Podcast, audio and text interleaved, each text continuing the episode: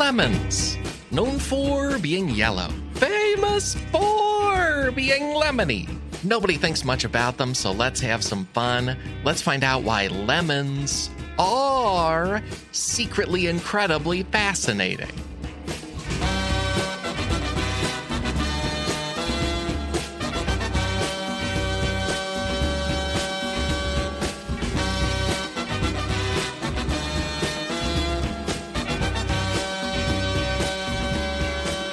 Hey there, folks. Welcome to a whole new podcast episode for this new year. It's a podcast all about why being alive is more interesting than people think it is. My name is Alex Schmidt, and I'm not alone because I'm joined by my co host, Katie Goldin. Katie, what is your relationship to or opinion of lemons? I love lemons. I have a lemon tree. Um, Ooh. I've never gotten a single good lemon out of it. So the poor little lemon tree's been through a lot. I've been learning how to take care of it. I realized last year that you're supposed to not let it freeze in the winter. So I am now bringing it indoors. Oh. Uh, another issue is that if it gets too hot in the drought, it also doesn't like that. So I've been bringing it indoors in both the winter and in the really hot summer months. So it's like it's kind of like an indoor outdoor lemon tree. Uh, it fits in a pot, so it's not like a whole. right. I don't have a yard, so it's it's like in a pot, and it lives on my balcony. Right now, it lives in my living room. Fantastic. It had like a lemon on it, and then it like froze in the winter last last year and kind of turned black. And I, I don't think that was I don't think that was um, good. So we'll see we'll see what happens this year. I am feeding it a lot of water, some citrus plant fertilizer. It's indoors. Wrapped it up in a little jacket. Read it bedtime stories. Maybe this year is the year for my lemon tree to actually make an edible lemon. What a thing. I didn't know this is part of your life in Italy. It's a struggle, yeah. Also, in in researching, I kept finding people talking about either Italy, your location, Mm-hmm. or California, where you're from, and those are two of the prime lemon growing regions in the world. So, Top lemon areas, yeah. yeah. Um, technically, I don't think where I live in Italy is a big lemon Oh no, region, which might be why I'm struggling so much with this lemon plant because I'm in northern Italy. Um, I think that most of the lemon activity happens in southern Italy, which makes a lot of sense given that th- their winters are not that cold. And so the lemon tree freezing to death is not as much of a uh, peril down there. Yeah. So, you know, but I'm trying to make it work. I'm rooting for you and your tree. This is great. It, Cool. It's interesting because although it has never borne any viable lemons, it has uh, it has leaves, but then it has like one really really big leaf, like bigger than the rest of the leaves, and really green and healthy looking. And it seems like its its strategy has been to invest all of its excess energy into this one huge mega leaf, which I find interesting. Why many leaf when one leaf do trick? Right. I Like mean, Kevin would know. say on the U.S. office. Yeah. Right. It's it's a sad little Charlie Brown tree that's like one big leaf. We're putting it all putting all of our resources into big leaf. Oh. Uh, and the Charlie Brown tree element. Now I'm right back at Christmas. Feels great. Uh, thank Yeah. you. Uh, wow. I definitely, my first exposure to lemons was Sprite, Hmm. which is not really the lemon experience, but I just thought, yeah, lemons, really. limes. They're the, the soda fruits. Great. Cool. Lemons, limes. Yeah. Yeah. I um my first I feel like lemonade was my first sort of exposure to lemons. Oh, I forgot about lemonade. Apologies to lemonade. Have you heard of that like deadly lemonade that Panera has? It's really terrible. They have like a Deadly. Yeah, they have like a lemonade that is uh, and other like sort of fruit juice type things that has a bunch of caffeine in it, like a huge amount of caffeine. Oh. and like I, uh, so not poison. I thought poison, but you just mean really powerful. I mean, caffeine is a drug, and like if you OD on it, it's really bad for you. I think Yeah. like a couple people have been killed by this lemonade. Wow. oh, okay. Because yeah, no, it's serious. I think that the problem with this lemonade is you it, you shouldn't have a drink that's like right on basically is full of the daily maximum caffeine that you should have. Uh, because if someone has it or has two or something or or has a caffeine sensitivity and it's not like super clearly labeled like this is almost a lethal amount of caffeine on it Right. I feel really bad for people who have been hurt by this like deadly lemonade. Like why why make your lemonade so dangerous? It doesn't make any sense to me. Lemonade is great. Well, I'm sure the Panera business is some sort of aggressive biker bar or fight club, so that's why you need the energy. Uh, Right. Googling Panera. Oh, it's a sandwich shop. Calm down, guys. guys, Yeah. sandwiches and soup. Like Chill calm out. down. My god.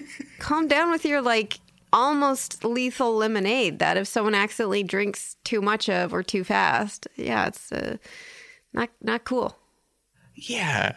So, so this topic is vast, and thank you to Brenda Young for the suggestion. Hey, wait a about it. Yeah, we know. And the the this topic's so vast, lemonade could be a whole nother episode. Just lemons. There's a lot here, and Mm-hmm. and most weeks we start with stats and numbers, but this week there's a first big takeaway about what a lemon is, Hmm. and takeaway number one.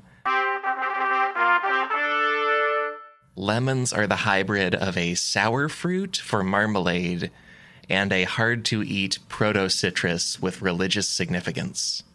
Whoa. A Jesus fruit? A Jewish fruit, basically. Oh, okay. All right. I'm not very good at Judaism. Uh, I I have my my dad's family is Jewish, but I am. Um, I don't know what this fruit is. So This is also, it's primarily still a thing with like Orthodox communities and only Okay, some Jewish folks. And it's it's tied to the holiday Sukkot. okay, The one ancestor here is called a citron. And then in Hebrew, it's an etrog, is the word. okay, But it's it's sort of old fashioned and not done by everybody, is what I read. okay. So. yeah, Easy to miss. Yeah. I'm not religious, so like I'm I'm basically just like yeah, Passover, yeah, Christmas, and then I just eat the food and I don't think at all about anything. so that's the interest. So, so citron, it's a it's a fruit uh, that has been used in a religious context. Yeah, that's one ancestor, and then a citrus called sour oranges is the other. Those two combine to make lemons. Whoa. Th- This this is really the whole botanical and biological history of lemons, but also how citrus spread across the world. Huh. It's it's much weirder than I would have expected to just find out where lemons come from. That's yeah. So I've I've heard of definitely like there's a lot of orange trees in southern Italy and in I think Greece as well where they look beautiful but you can't really eat them. They're like very bitter. And Yeah. They're very appealing to like birds, but for humans like like if you just eat an orange from one of these trees it's like super bitter. It's it's not it's not pleasant. Is this like the same thing like a, a bitter a bitter orange tree? Yeah, it's either the same or similar because, like, we're about to talk about, there's bajillion is not a number, but there's tons of citrus types. The sour orange is also called a bitter orange or a Seville orange, named hmm. after a different part of the Mediterranean there. But mm-hmm. in human use, like, we can eat that very bitter fruit, but we tend to just use it to make marmalade, Right. where the recipe is that fruit, a bunch of sugar, and maybe water for the texture. Right, and that is to make sandwiches for Paddington. Yeah, I'm going to link two different internet recipes imitating what they think Paddington's recipe for marmalade Aw. is. And it's these sour oranges. It's one of the two parents of lemons. That's adorable. I love that. I, like I'm sure marmalade makers knew this, but when I would watch the Paddington movies, I would think he's grabbing navel oranges and loves that. But no, Right. it was always a sour, different orange that has a, a like a flavor and a texture much closer to a lemon eating wise. Right, and so it, it makes a good marmalade. I actually don't eat a lot of marmalade. Yeah. Paddington does make me want to reconsider. He makes his sandwiches look so good. He's so cute. Yeah, and and the world of citrus is extremely weird. And there's a long, long ago SIF episode about grapefruits where this came up because that's the only other citrus that's been a topic. The key sources for this takeaway are a piece for National Geographic, a piece for the Washington Post, and then a book called Lemon A Global History by journalist and food writer Toby Sonneman. They all say that all citrus fruits are descended from hybrids and rehybrids of three wild citrus species. Hmm. There are three species of citrus fruits, all from a specific region of East and Southeast Asia, hmm. that led to all of the rest of the citrus, including lemons. That's really interesting. And one of them is the citron, which Okay. we'll describe in a sec, and the others are the pomelo and the mandarin. Okay. I'm familiar with pomelos and mandarins. Yeah, this, this lemon topic's fun because I think citrons are- by far the least familiar to people. Right. But but all three of these are still grown and exist. It's not like they were some distant ancestor that's useless. They they just led to more fruit. Does uh do citrons have anything to do with citronella candles? They they have a similar name, and the name is probably related to citrons being amazing at a fragrance that's similar hmm. to the lemon fragrance we like. They mm-hmm. are they are considered basically inedible, except for that you can take the rind and candy it and put it in stuff like panettone and fruitcake. Hmm. Mm-hmm. Uh, but they're also really prized for their very good scent. And citronella is different, but also a good smelling thing from grasses. Yeah, it's also for keeping bees and mosquitoes away. Um, yeah, that's Yeah. interesting. They they use it in panettone cake, which I I do not like. I do not care for. The boxes are always so pretty, and I want to like it, and it looks so good. And then every time I try, I'm like, nah, this is not the cake for me. I'm not a fan. Yeah, that stuff and Toblerone both make me feel like Europe is very advanced at boxes. I'm like, good job. Wow. I, Yeah. We're not on that level. I'll mess with a Toblerone. I like Toblerone, but yeah, panettone. They're they're so good. Like the boxes are amazing, but the t- the taste of the cake I do not like. I'm not that into it either. Yeah. So Yeah. I, I, I maybe have eaten a piece of citron rind before, but I don't eat a lot of it. So Yeah. yeah. And, and these three fruits, pomelos are around, mandarins are around. All three of the fruits originate from an area near the southern Himalaya mountains in parts of what's now India and Myanmar and China. There's also paleontological digs in modern China that found fossilized citrus plant leaves that are seven million years old. So Whoa. for at least that long, citrus have been around and uh, like breeding and crossbreeding with each other. That's so interesting. And so now, after like all this hybridization and sort of offshoots, like how many different citrus plants do we have currently? We don't have a count, and it's Oh. because they are amazing at having sex with each other in a way most other life forms on Earth aren't. Huh. Citrus, that's the name of a genus of plants, and the entire genus is sexually compatible with itself. Whoa. All right. and this is also highly sexually active as plants go. There, like a lot of our citrus varieties, just happened initially in nature more so than other crops we do, and then like humans guide it from there. But Wow. we like we think grapefruits are a crossbreed of pomelos and a variety of sweet oranges that happened by accident, and then it's just because citrus really hook up well, and then we took it from there. It's a self assured, self having sex with, very confident, liberated fruit. And we like that. Big time, yeah. It's it's very sex positive, and then like the new things it makes generally can still make new things from there. It's not like Wow. many other species of life where okay, we have a hybrid, but it can't do anything, so it's not a new species. Right. So it can like, it can hybridize and then it's uh, that hybrid offspring can also create new offspring. Yeah. Wow. That's impressive. So citrus has really rapidly and all the time made new kinds of citrus. Wow. Wow. Like blood oranges. Yeah, like suddenly that can happen, and sudden in a uh, breeding new species of things sense. Right. Yeah. That's really interesting. Yeah, and so this massive amount of reproduction, it helped create lemons. We think on its own in nature, and then humans have modified them from there. But citrons are also still around. We think people have used them for at least 6,000 years. they resemble a slightly large lemon from the outside. It's that color, it's that shape. It it, it is very lemon looking, Hmm. but when you cut it open, you find it doesn't have the juicy middle that we think citrus have. It's mostly that white flesh, right?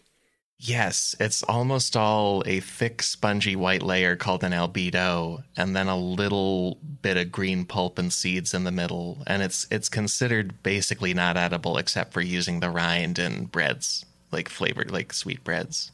I feel like I've seen that in markets here. Like I think I've seen it around Yeah. and I'm always like that looks like a huge lemon, a huge bumpy lemon, and I don't know what I would do with it. So I guess like yeah, it would be used for probably for people making their own panettone or something. Yeah, in Italy, that's probably why you would see it year round. That and in in the past, especially people used it for the fragrance. There were also a lot of incorrect but popularizing beliefs about it having amazing medicinal properties. The extremely wrong Roman writer Pliny the Elder thought that it was an antidote to poisons and cured diseases. None of that's true, but it helped convince people to grow citrons and spread them around. I feel like we have this idea that something that's like nasty tasting or bitter or something, it's like, well, it's unpleasant to put in my mouth, so it must be good for me. Yeah, exactly. We're like pain is health. And Pain is health, yeah. Yeah. Bee stings is medicine. Yeah, and then it also turns out the biggest reason citrons have spread worldwide, especially from Asia into Europe, is Jewish culture and religion. And hmm. this is really, in modern times, is mainly Orthodox communities, but there's a fall harvest festival called Sukkot, and there's a few plants that people gather and use for a rite in honoring the 40 years Jewish people wandered the desert after expulsion from Egypt.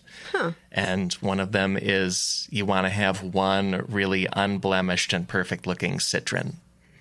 Uh, I feel like all the citrons look blemished Yeah. because they're super lumpy. I don't. What do they mean by unblemished? Just like no brown spots, no green spots, because they are super lumpy and bumpy.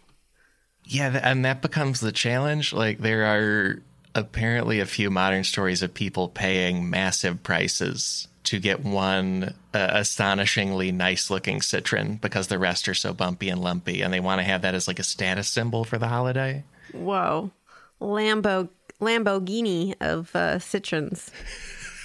yeah, Lamborghini, yeah.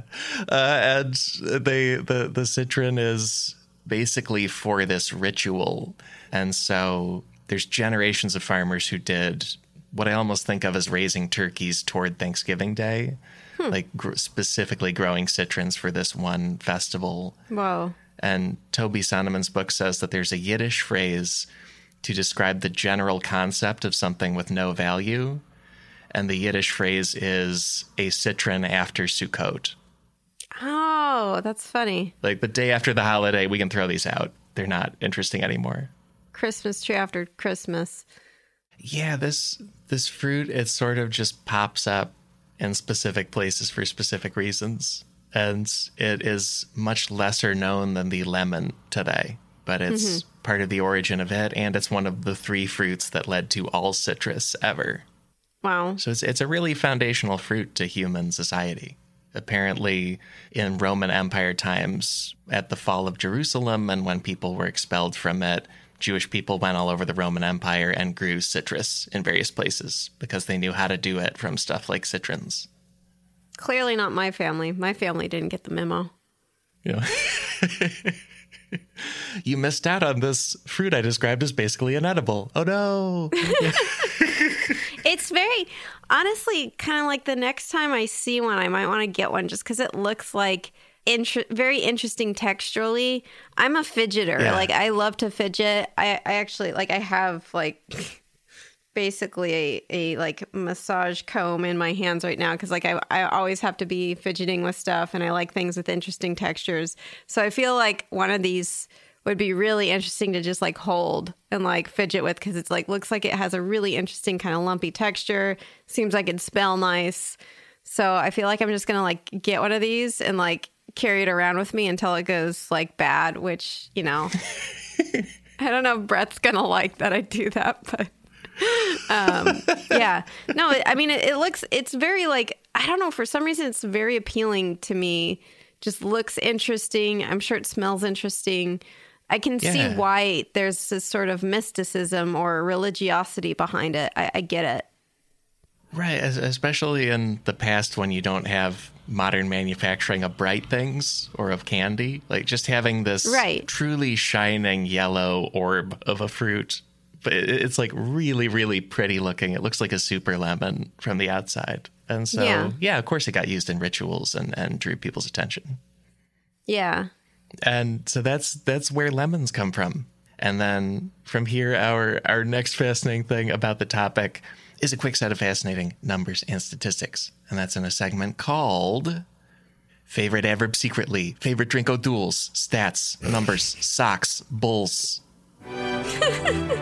and uh, that name was submitted by Jay Smooks on the Discord. Thank you for the Chicago thing. And we have a new name for this every week. Please make it as silly and wacky and bad as possible. Submit through Discord or to sifpod at gmail.com. That sounded like a Russian doing like English language rap to me.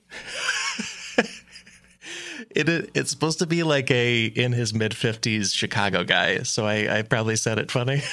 No, but I mean, I think it's I think it's similar, right? I think there is some cro- crossover between middle-aged Chicago guy and and Eastern Europe. Yeah, for sure. in yeah. Eastern Europe. Yeah, look, you know, the world is small. We all we're all interconnected somehow through the power of rap. Big time. It's a it's a parody of the song Dennehy by the rapper Serengeti. If people want to hear it, it's great. Uh, the the numbers here, there's just a few, and they're all really weird uses of lemons. The first number is more than 100 years. The oldest lemon. This reminds me of your Citron dream a little bit. More than 100 years is how long the UK National Archives held onto a lemon Oh, fantastic. from the trial of a German spy. Oh, interesting. Was it a spy lemon? Like have a little camera inside of it? Almost, it was used to make invisible ink. Oh, for writing oh, messages right. to I- Berlin for the Germans in World War One. I've heard about this trick. You like you write it in lemon juice and then you get it, you hold it up to like a candle, you apply some heat and then you can see the message. Precisely. I think I tried doing that once as a kid and it did not work, but maybe I didn't use the right concentration of lemon juice. I don't know. Yeah, apparently lemon juice is a great main thing for invisible ink, and if you add a little bit of onion juice or, or a little bit of something solid but pale, the paper looks like it doesn't have anything on it, and then you can send messages to the Kaiser in World War One mm, or other purposes. I, I'm, I'll allow any purpose. This was a World War 1 spy? Yeah, German spy in Britain. Yeah. I see. So, and this was, and they used this very lemon to send messages, or was this like a lemon u- used by a lawyer in trial to be like, look at this lemon, now look at my client. Do they look the same to you? No? Then you must acquit. If the lemon doesn't fit, you must acquit. Right. I, I kind of feel like it's that ridiculous because how do you prove it was the specific lemon for the writing? Like the in my source, National Geographic, and also the UK National Archives, the implication is somehow they proved it was the lemon used to write invisible ink messages. Like if they found it in an incriminating location or something. What's in, like his, was it in his butt? Like, what do you mean an incriminating location? Like, Probably his his- apartment or whatever. But yeah, but yeah. that's a normal place to have a lemon. Exactly. That's why it's kind of partly the perfect crime for invisible ink. Is right. I'm cooking. Get off it.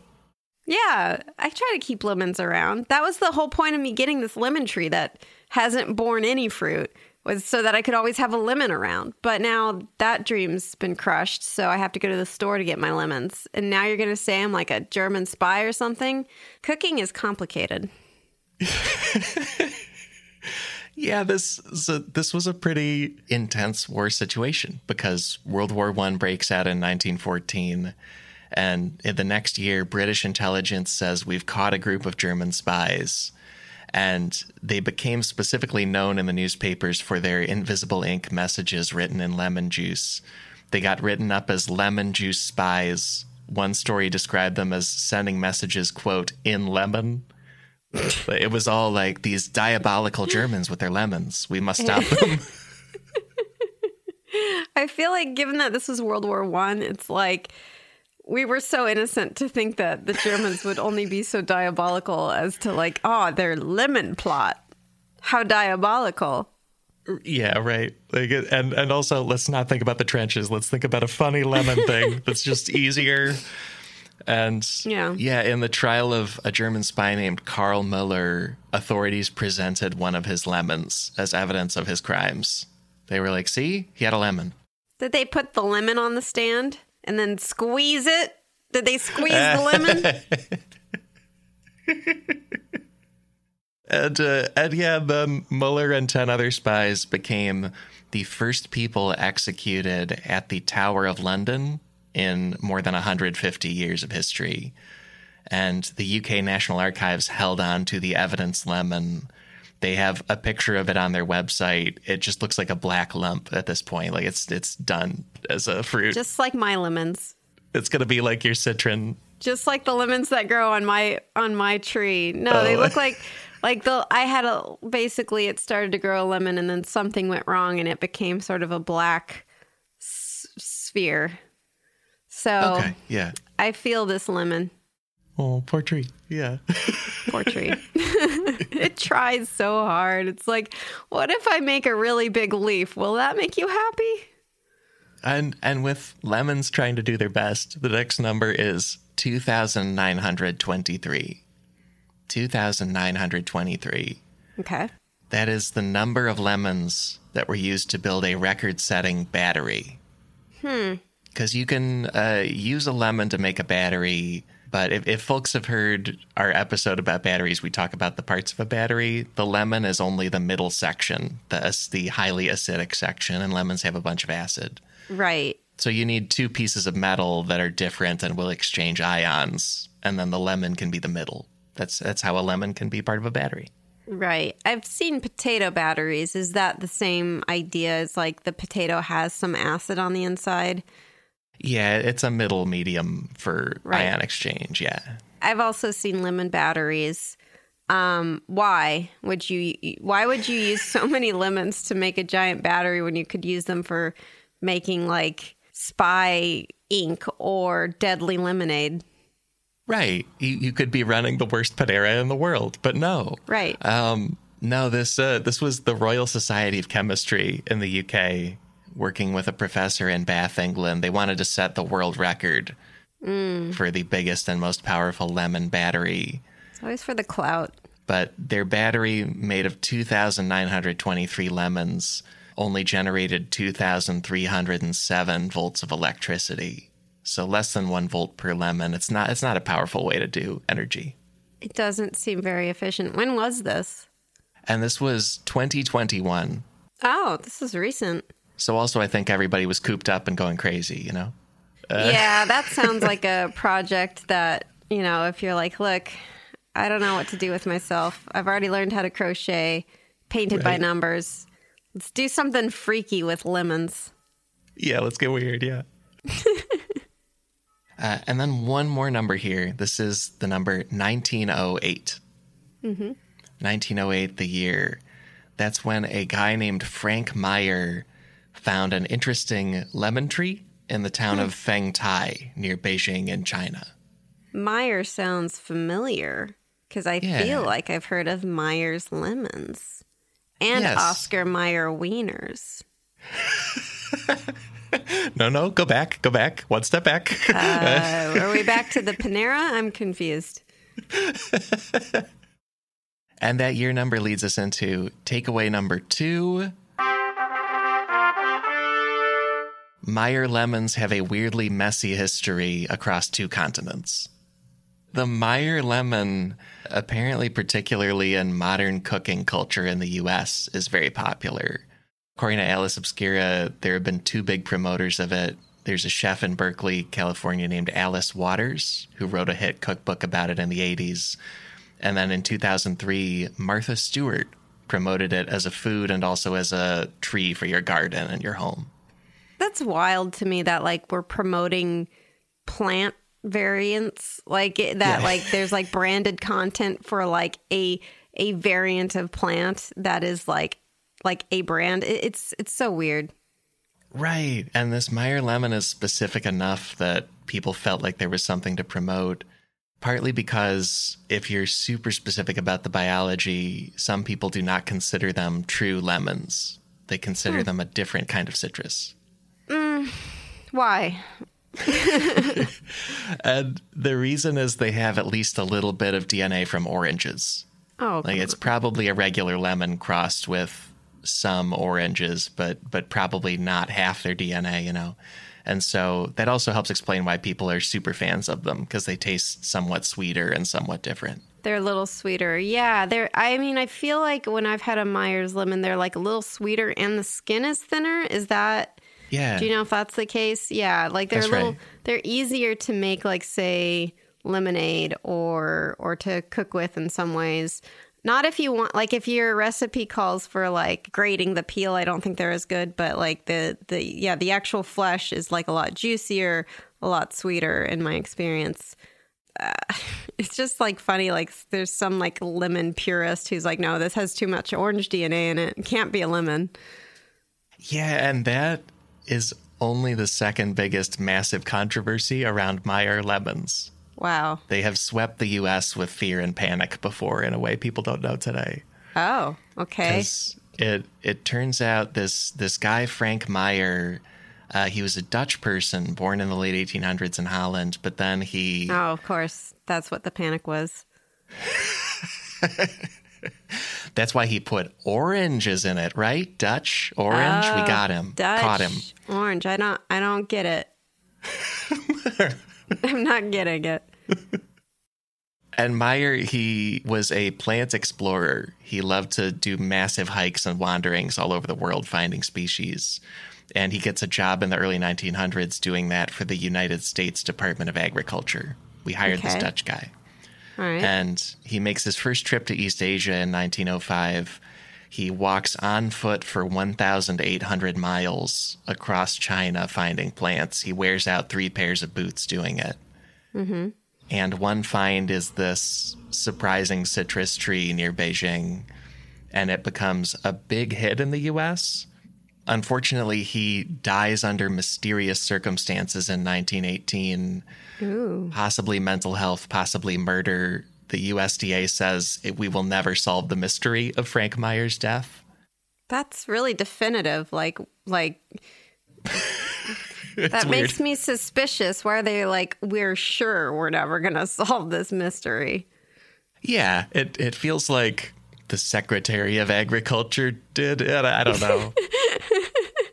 uh, sorry, former Iowa Governor Tom Vilsack, you were accused of the murder now. Uh, You just hear a crash, and it's like a lemon thrown through your window with a menacing note written in lemon juice. oh man, that is almost exactly the topic of this week's bonus show. Actually, we'll get to it.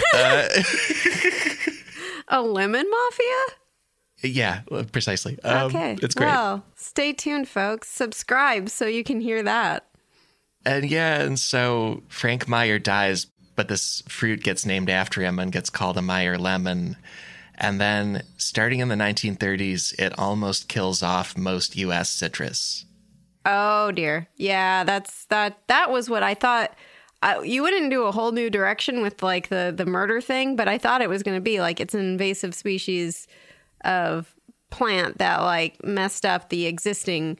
Yeah. Uh, although I, I mean, lemons are not native to North America, but like still, if you have a domesticated lemon, you could still have an invasive species mess up the domesticated lemon. Uh, so so that sounds like that's what happened. Yes, and and not just lemons, but all citrus. And it was a really specific problem. It turns out there is a fruit tree disease, and it's called citrus tristeza virus, also called quick decline virus. It will kill a tree within days if it catches it. Okay, so that's not what my sick tree has because my sick tree has been hanging on for a while. Yeah, doing great. Uh, yeah, it would it would be dead if it had this. It would be gone. Okay, that's that's good to know. and it's transmitted by aphids. Aphids are bugs that go from tree to tree. And th- it's not that people brought it over from Asia. The, this disease is, is all over the world, but the thing that limits its spread is how fast it kills a tree. Right? Like it just wipes it out. The problem is that Meyer lemon trees specifically were asymptomatic carriers. Oh, that's so interesting. So they survived. Yeah, they survived it, but that, mm, lived to spread it a bunch.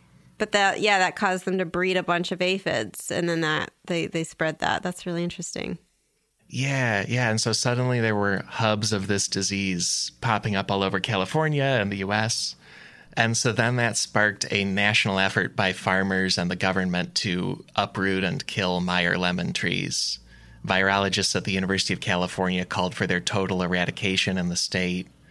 Unfortunately, some people just decided they really wanted the tree, and some politicians, such as Republican California Assemblyman Patrick D. McGee, argued that this was government overreach and tyranny to remove your Meyer hmm. lemon trees, and it's an attack on personal liberty.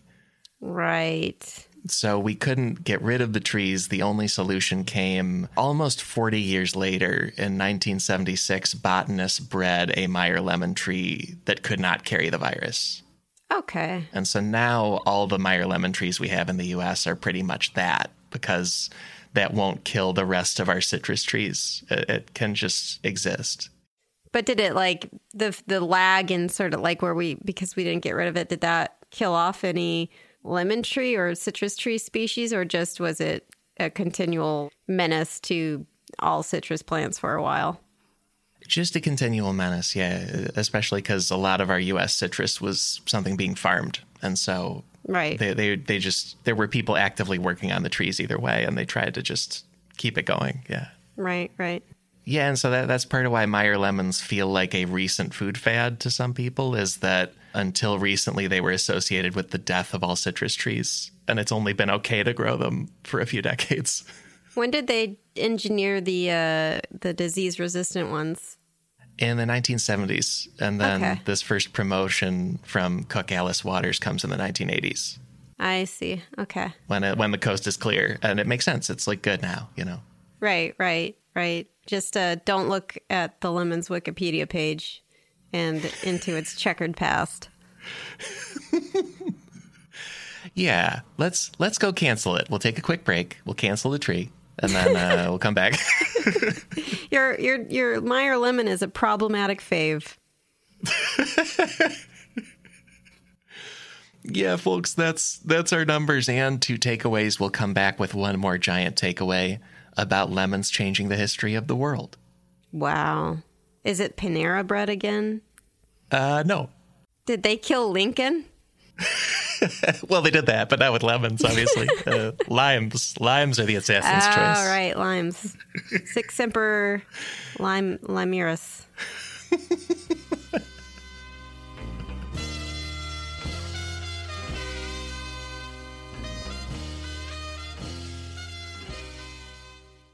Folks, as you know, direct listener support is why this podcast exists. It is the vast, vast majority of the income that makes it possible for me to do what I do and for Katie to be on the show, the research, the editing, the effort. The only reason this exists is your support. And that support only comes from a few listeners. We're way below 10% of listeners making this podcast a thing. Thank you to everybody who does. On top of that, to stretch that out, supplement it a little bit, we look for partners who are a company or a product or a thing that I actually love and I'm actually excited about. And buddy, I am stuffed to the gills with food from Wild Grain. I am like 99% Wild Grain right now.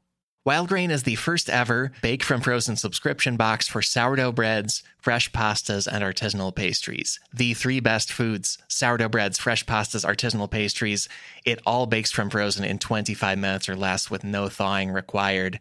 And my latest box, there were extra surprises. I fancy myself a very good baker of chocolate chip cookies. My wild grain box threw in a set of Bake from frozen giant chocolate chip cookies. And when I opened the oven, my wife was like, whoa, just from the odor of these incredible cookies that came out of our oven. No mixing required, no effort required on my end. And they were astonishing. They're up there with mine, which is saying something. And you can now fully customize your wild grain box so you can get any combination of breads, pastas, and pastries you like. If you want a box of all bread, all pasta, or all pastries, you can have it. Plus, for a limited time, you can get $30 off the first box, plus free croissants in every box when you go to wildgrain.com slash sifpod to start your subscription. You heard me. Free croissants in every box and $30 off your first box when you go to wildgrain.com slash sifpod. That's wildgrain.com slash sifpod, or you can use promo code sifpod at checkout. Back for another game. You know it. What's going on? Just one more week till Max Fun Drive. Hard to believe. It's been a heck of a year since the last one. We're now a worker owned co op. We raised $50,000 for charity last year. And we've added a bunch of awesome new shows. But do you think we're ready to do it again? Absolutely. Lovely new gifts are lined up. The episodes will be amazing. And wait till everyone hears the bonus content. Yeah, plus they know to go to MaximumFun.org slash newsletter, so they're getting all the news.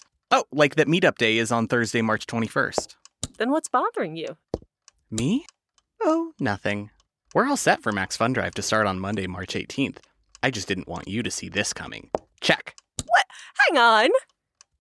It's hard to explain what happens on Jordan Jesse Go. So I had my kids do it. Saying swear words. Saying swear words. Yeah, um, bad jokes. Bad jokes. bad jokes. Maybe it's like you tell people that you're going to interview them and then you just stay there like like really quiet and try and creep them out. It's just really boring Because of Jordan, right? Not me. because of both of you. Oh. Subscribe to Jordan Jesse Go. A comedy show for grown-ups. And we are back. One last and huge takeaway for the episode. Takeaway number three. Thanks to Native American knowledge about evergreen trees, a Scottish doctor cured scurvy and defeated Napoleon. Whoa.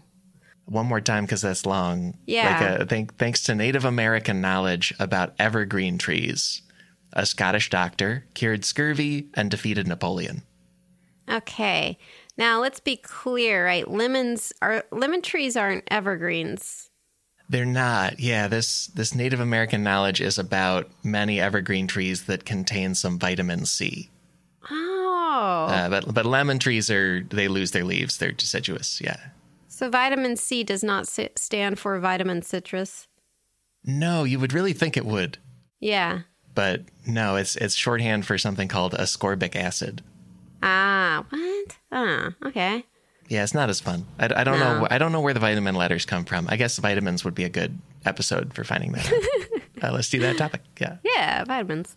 Yeah. Uh, okay, so that's really interesting. So there was uh there was some uh, knowledge about evergreens that informed our understanding of scurvy, which that scurvy is such like an old timey thing, right? Like it's one of those things that I think we figured out, like rickets, scurvy, wandering womb syndrome. Those just don't happen as much anymore, or we have better names for them.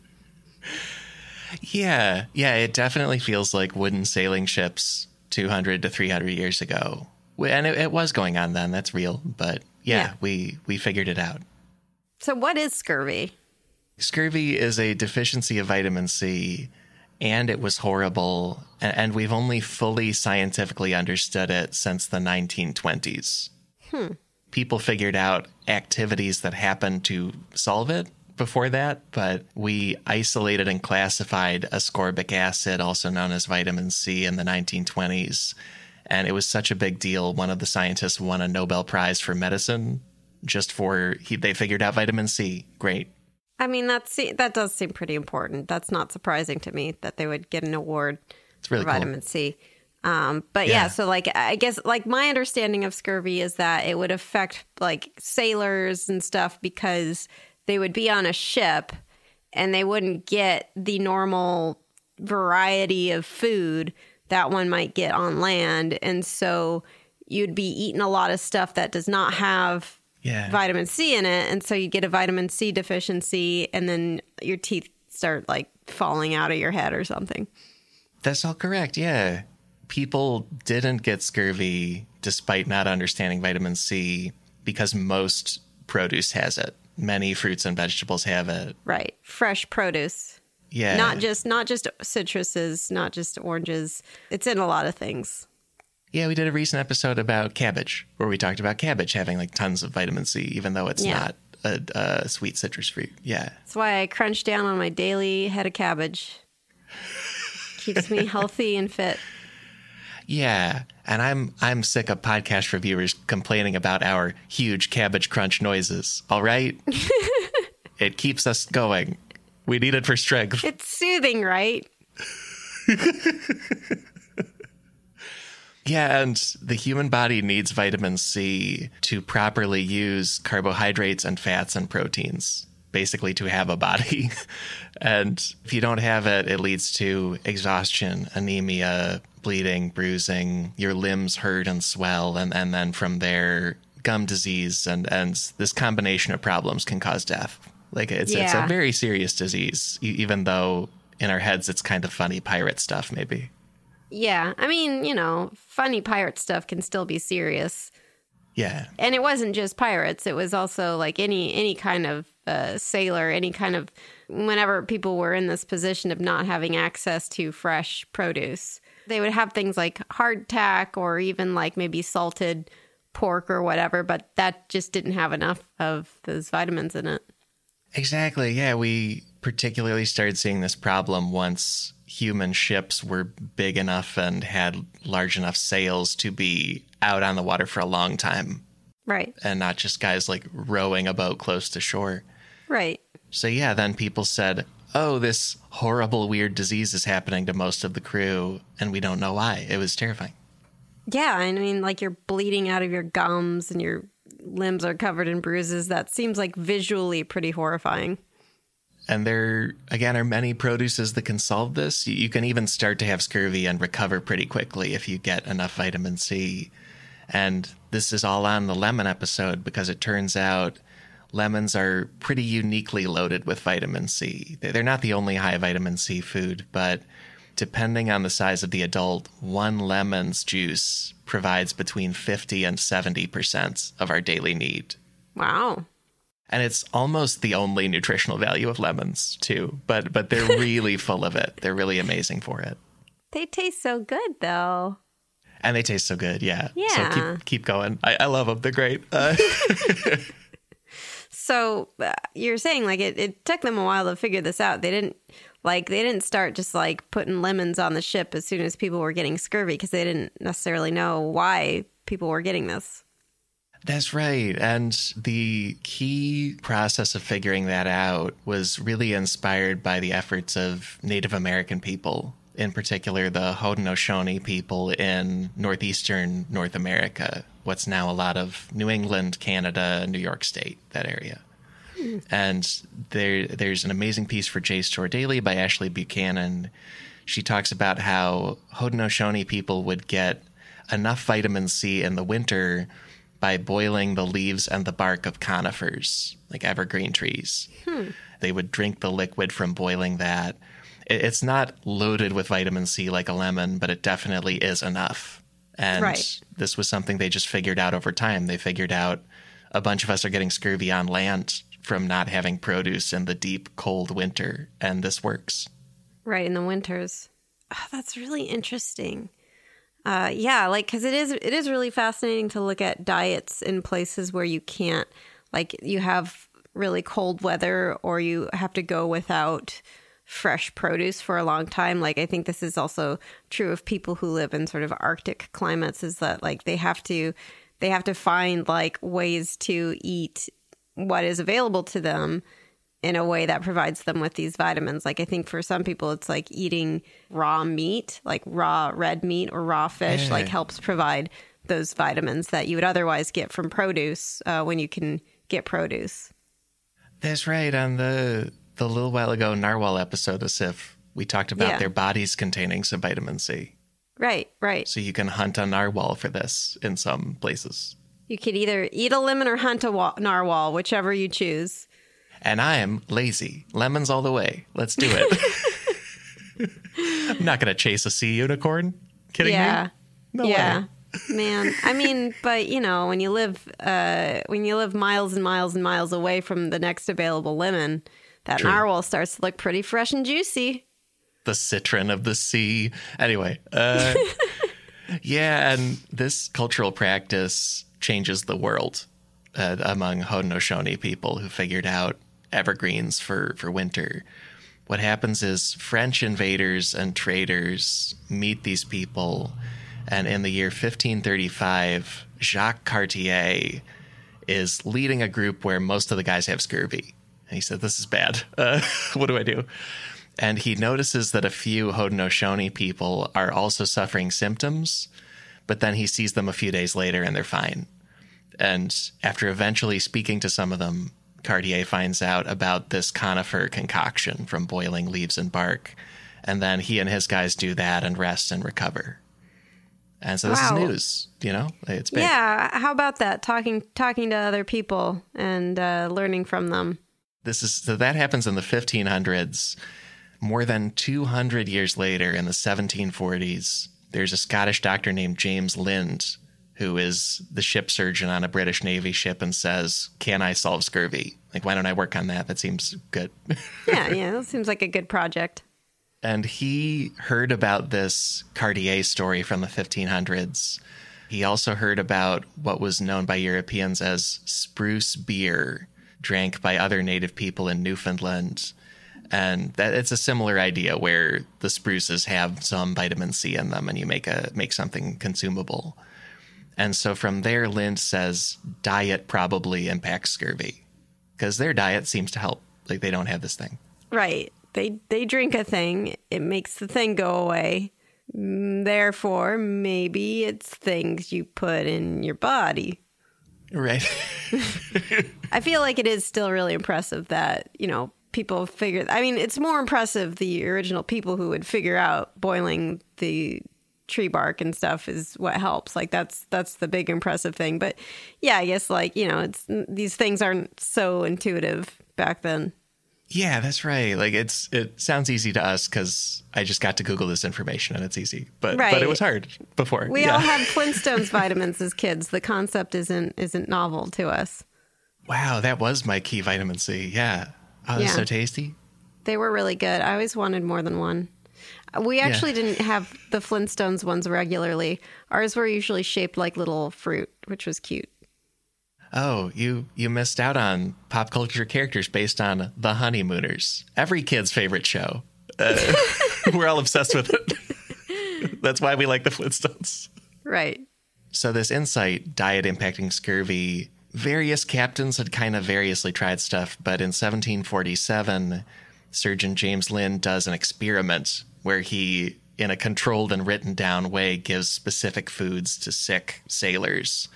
And the guys he gave lemons get over their scurvy like immediately. Like, boom, solved, fixed. Wow. Um, Lind writes this up, tells the British Navy we should try lemons for scurvy. And the British Navy does not use this information for about 50 years. Of course not. Why would the Why would the British Navy do anything in response to current information? Yeah, it's very clownish. Uh, and Yeah. then, like, finally, after lots, lots more scurvy death and so on, the British Navy says, We have this report from before.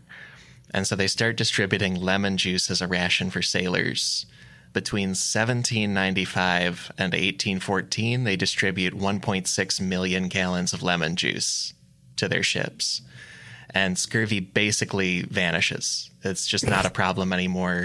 This is borderline a military secret of the British. Like they have a better navy in terms of crew health than everybody else for that period. Wow.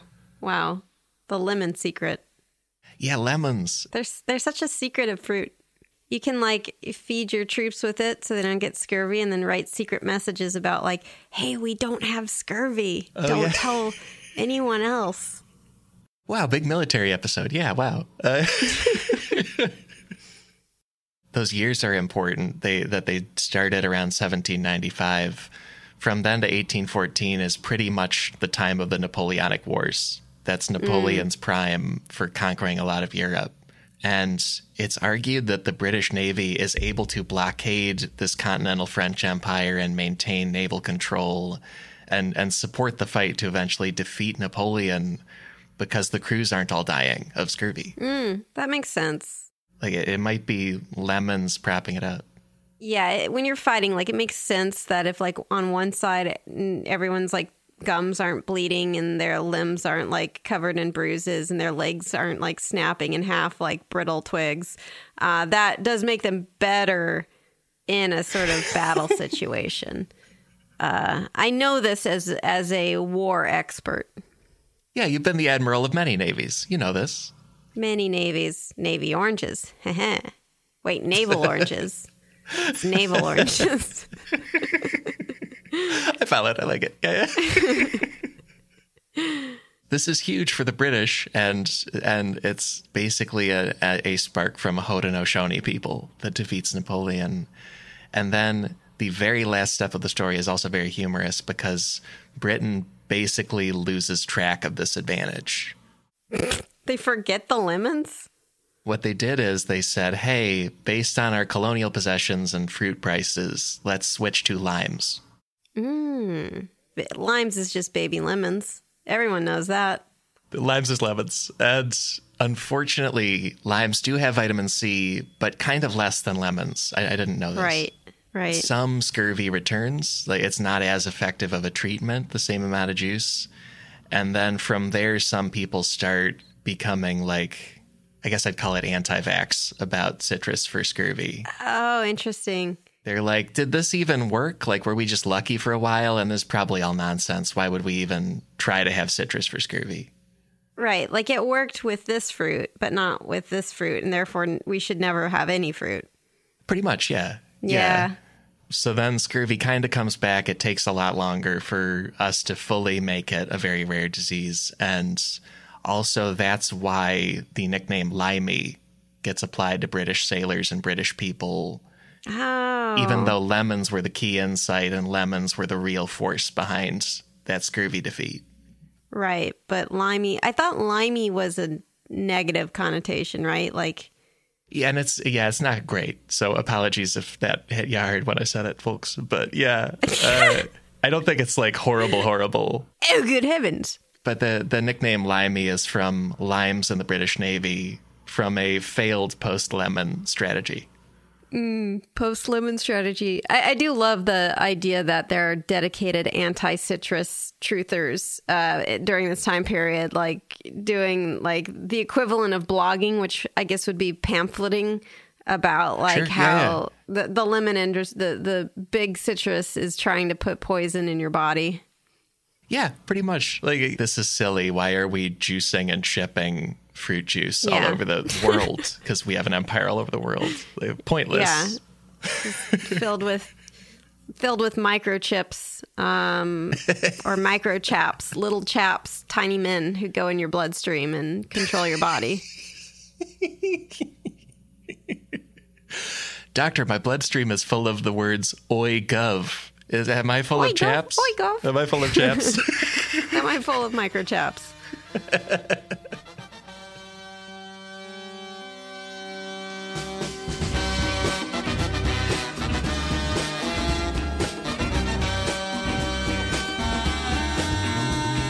folks, that's the main episode for this week.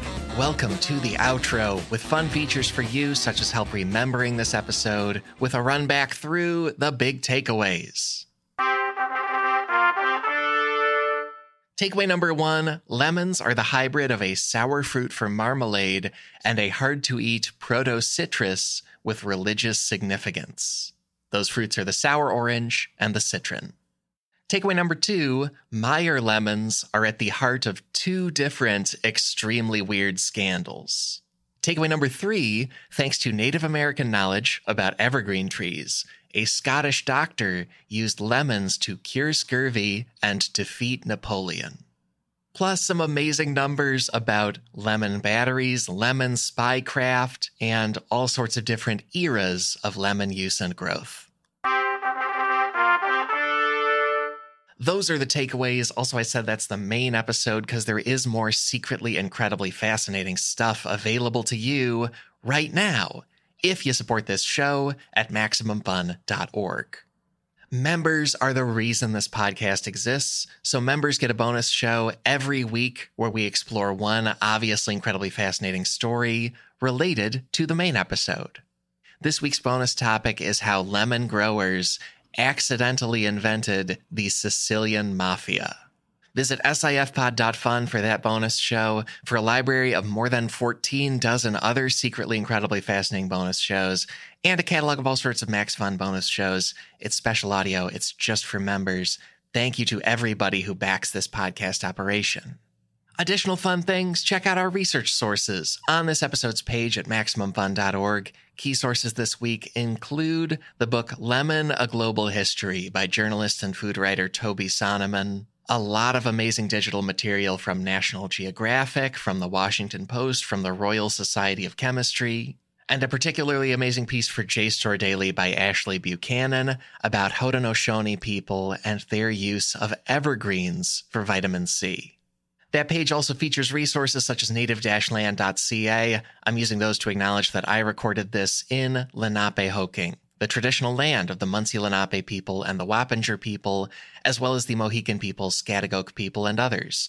Also, Katie taped this in the country of Italy, as we said, and I want to acknowledge that in my location, in many other locations in the Americas and elsewhere, Native people are very much still here. That feels worth doing on each episode. And join the free SIF Discord, where we're sharing stories and resources about Native people and life.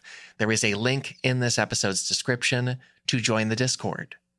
We're also talking about this episode on the Discord. And hey, would you like a tip on another episode? Because each week I'm finding you something randomly incredibly fascinating by running all the past episode numbers through a random number generator. This week's pick is episode 131. That's about the topic of barnacles. What a, what a kind of fitting topic coming off of scurvy. Anyway, barnacles, fun fact about them.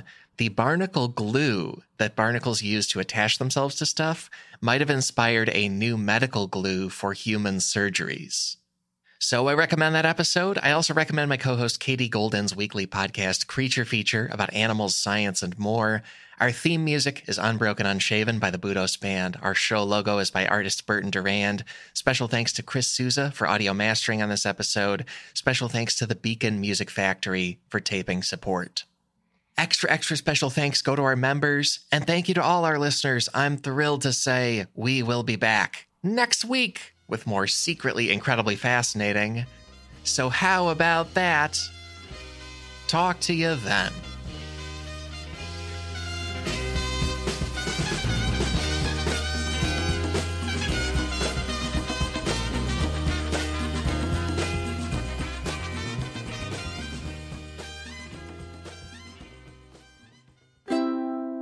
Maximum Fun, A worker owned network of artist owned shows supported directly by you.